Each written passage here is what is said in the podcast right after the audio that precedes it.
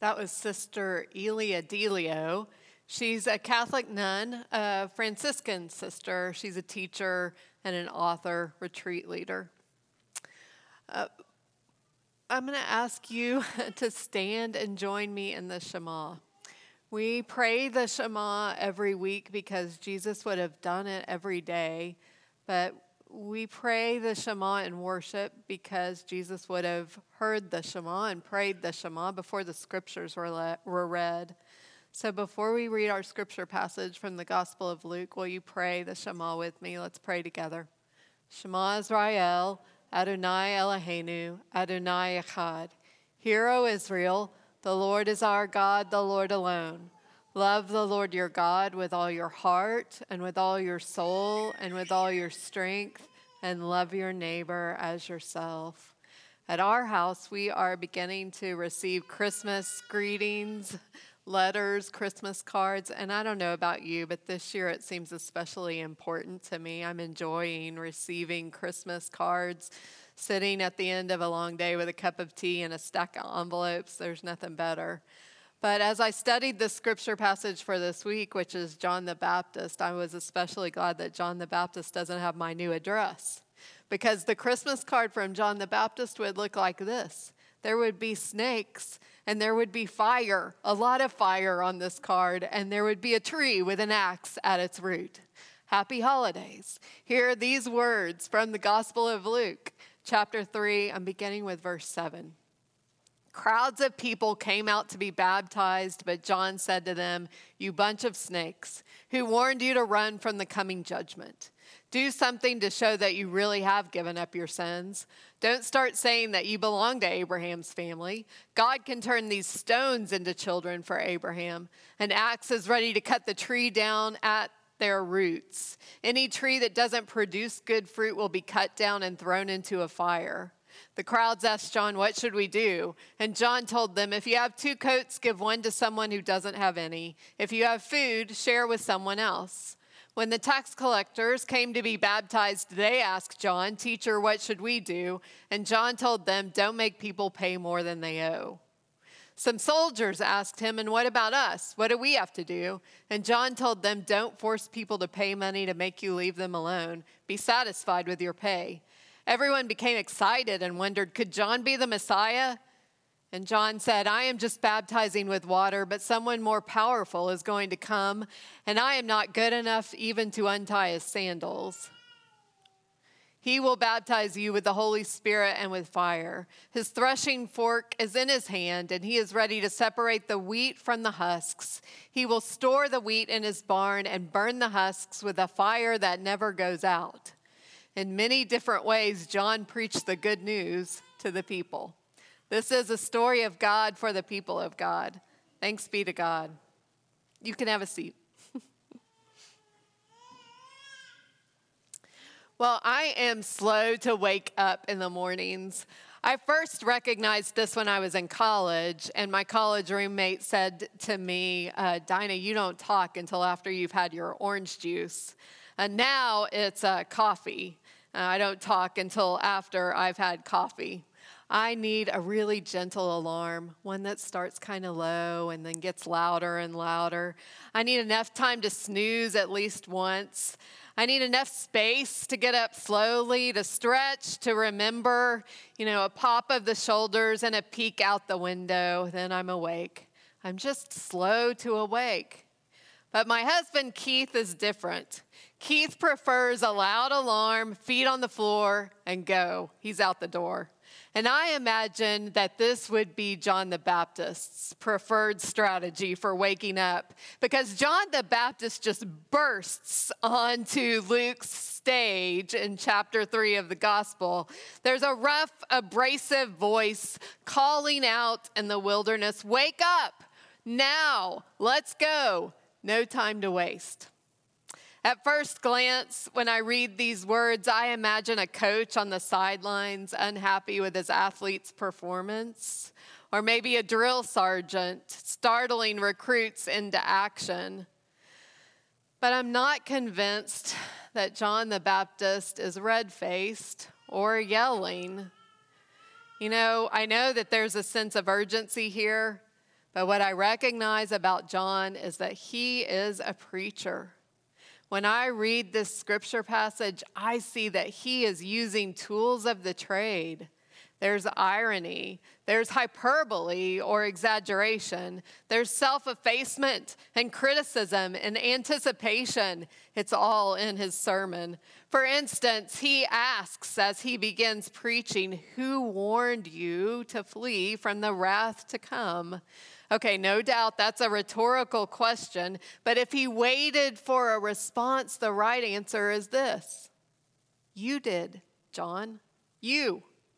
You know, it's kind of like when I say things around the kitchen island in the middle of my kitchen, the altar of my home, things like, who told you that food would be in the refrigerator? Or who warned you that dinner would be served at 6:30? This girl, this prophet, the smart one. If you just back up a few verses in chapter 3 of Luke, you find these words about John the Baptist. John the Baptist went into all the region around the Jordan, proclaiming a baptism of repentance for the forgiveness of sins. So he went into all the region, calling people to this repentance. When he asks the question, Who warned you to flee from the coming judgment? Who called you to repent? It's him. John did this. And I'm also curious about the image of crowds in this passage, in this Bible story.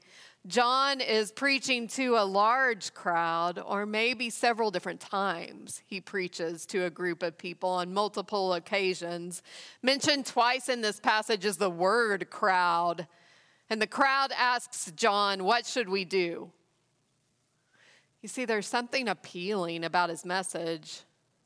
These aren't bystanders they're not bystanders watching a deranged or an unpredictable man. These are joiners. They've gone out of their way to come to the wilderness. And they want to know what John knows. And they want to do something about what John knows. They ask him, What should we do? You know, there's more than just fear or fascination at work in the group of people that gathers around John the Baptist. John tells them if you have two coats, give one away. If you have food, share. Be generous. Don't let the lie of scarcity or the attraction of greed rule how you work in the world, how you view the world. When the tax collectors come to be baptized, they also ask, What should we do? And the response is, Don't make people pay more than they owe. Tax collectors were feared in the ancient world. Tax collectors worked for the Romans and they paid in advance for the right to collect tolls. Their system was an arbitrary system, it was vulnerable to corruption. They were given quotas to meet, and anything that they gathered beyond that fixed amount, they could keep for themselves. So a tax collector could, and many would, prey on the vulnerable. John's instruction is simple, it's direct, it's really clear. Anyone who's accepting money to sustain a network, don't make people pay more than they should. Don't make people pay more than they owe. Don't profit from your position of power. The next subgroup mentioned in the crowd is the soldiers. The soldiers ask this question What do we have to do? Maybe the third time that it's asked is the charm. Soldiers have power. They, like the tax collectors, were also feared. They represented Rome, and John tells them don't extort people. Don't make people pay you to leave them alone. Don't harass them. Don't stir them up. Don't profit from your position of power. What do we do? Be generous, be fair. N.T. Wright tells about a cartoon of a skeptic shouting, shouting up to the heavens, God, if you're up there, tell us what to do. Back comes a voice feed the hungry, house the homeless, establish justice. The guy looks alarmed, just checking. The voice responds, Me too. One of the lectionary preachers that I listened to each week was talking about the requirements of the faithful in Luke chapter 3, and he said, So it's share with those who have none and don't cheat and don't extort. It's kind of a low bar. It is. We know how to act. we know how the faithful people are supposed to act in the world. We know what's expected of us. It's rather fascinating to me that the tax collectors and the soldiers are in the crowd. On the one hand, it's encouraging because they are very unlikely candidates for discipleship, the tax collectors and the soldiers. But they show up in the wilderness. They're eager to walk the path of faith, and they're not shut out. They're welcomed.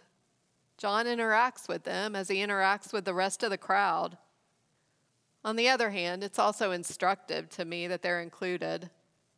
The wilderness prophet calls me to release any grasp that I have on power, any grasp that I have on control, whether it's an excess of material goods or some grip of control I have in the system of which I'm a part. Not because it's better off if I'm denied the good stuff in life, the best of life, but because often what I perceive to be the best in life is not the best. It's just weighing me down. Have you ever traveled with someone to the airport whose bag weighs more uh, than it should, whose bag weighs too much, and they don't want to pay the overage fee? I haven't seen this post pandemic, but I can remember what it's like. What happens is you open up the suitcase right there at the check in counter and you rearrange things and you take out a few things, especially the heavy things. That's what's going on here in the wilderness at the Jordan River. This is the check in counter to the faith journey. And John tells people that their bags need to weigh a certain limit, they've got a certain limit that they need to meet. Their bags are too heavy. He's telling us to get light so that we can prepare ourselves to receive what's really important. Keith and I watched yesterday morning the Blue Origin Shepard spacecraft launch. Uh, I think it was mid morning because I did have a chance to wake up really slowly. and then I went into the living room and we were watching the spacecraft launch. NFL star and celebrity Michael Strahan was on board yesterday, and he said that each person on board was allowed to bring a bag that weighed no more than three pounds. So, in Michael Strahan's bag was a football jersey, um, a, a, a ring, an award ring, and he had a football, an actual football in there too, and that that football is going to the NFL Hall of Fame after it's been to space. He was traveling light, as were the other people on board. One of the people who was sitting next to him on board yesterday was Laura Shepard Churchley.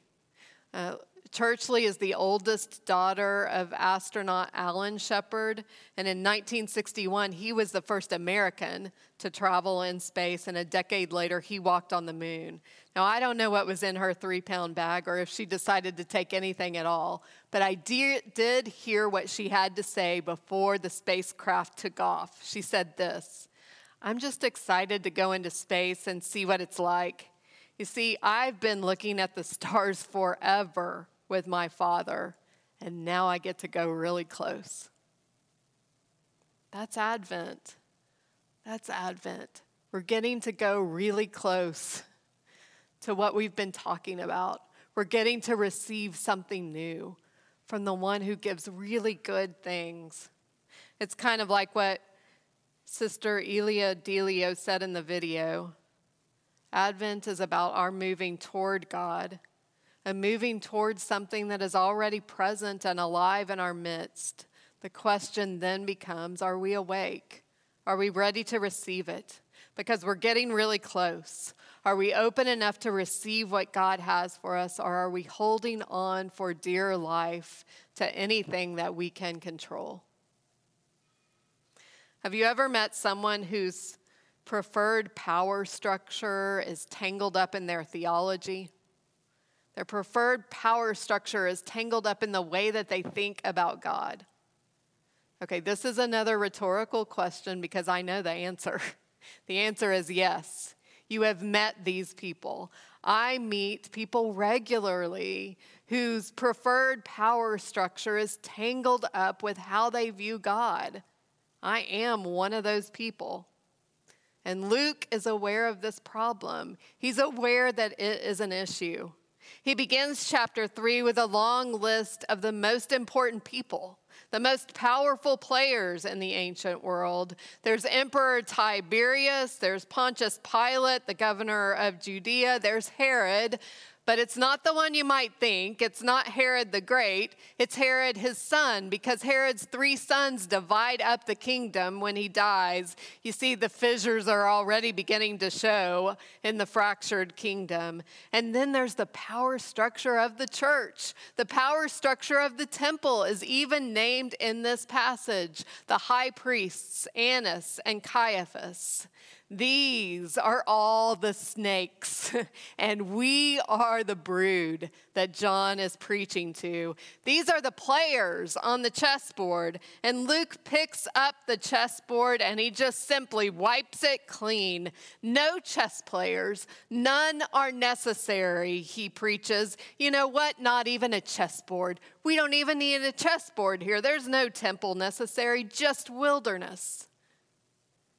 Luke takes us to the wilderness and the prophet preacher who is preparing people to receive God's newness, which is powerful.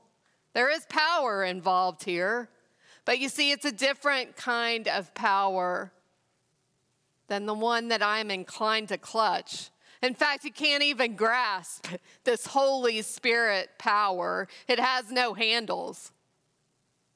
So John advises be generous.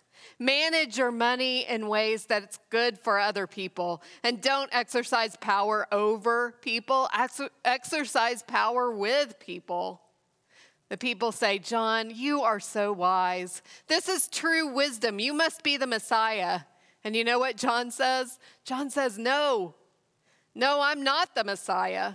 I'm a nothing. I'm a nothing in the power structures, and that's the point. And he tells the people who gather at the Jordan River, You can be a nothing too. You should be a nothing too, because God can turn these very stones into daughters and sons of Abraham. The Messiah is coming, and the Messiah will baptize you with the Holy Spirit and with fire. I like what Old Testament scholar Walter Brueggemann says about this. He says that being baptized with the Holy Spirit doesn't mean goofy acting out. Being baptized with the Holy Spirit means that we are visited by a spirit of openness, a spirit of generosity. The Holy Spirit is energy that carries us to do things that we haven't yet done. The Holy Spirit is energy that carries us to do things we didn't know that we had it in us to do neighbor things, neighbor things that we have previously cringed away from. But we do them. We do these things because the Holy Spirit empowers us. The Holy Spirit inspires and calls us to generosity and openness. And there's always potential for more. There's always potential for more generosity, isn't there? More goodness, less fear.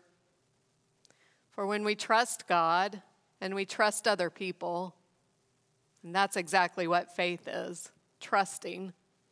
When we lean into trust, the things that clutter our lives, the chaff, is removed. It's taken away, it's burned away not bothering us anymore. Admittedly, I'm a child of the 1970s. And as I was reading this passage this week, I went back to a story that my teachers and my parents sometimes read me in the 70s Shel Silverstein's The Giving Tree. You remember this story? It comes to mind as the kind of tree that John the Baptist is holding up for people in the crowd.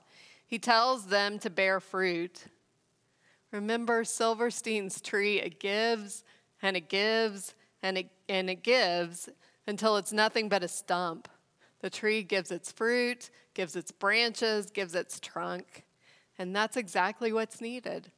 That's what's needed to make the tree happy.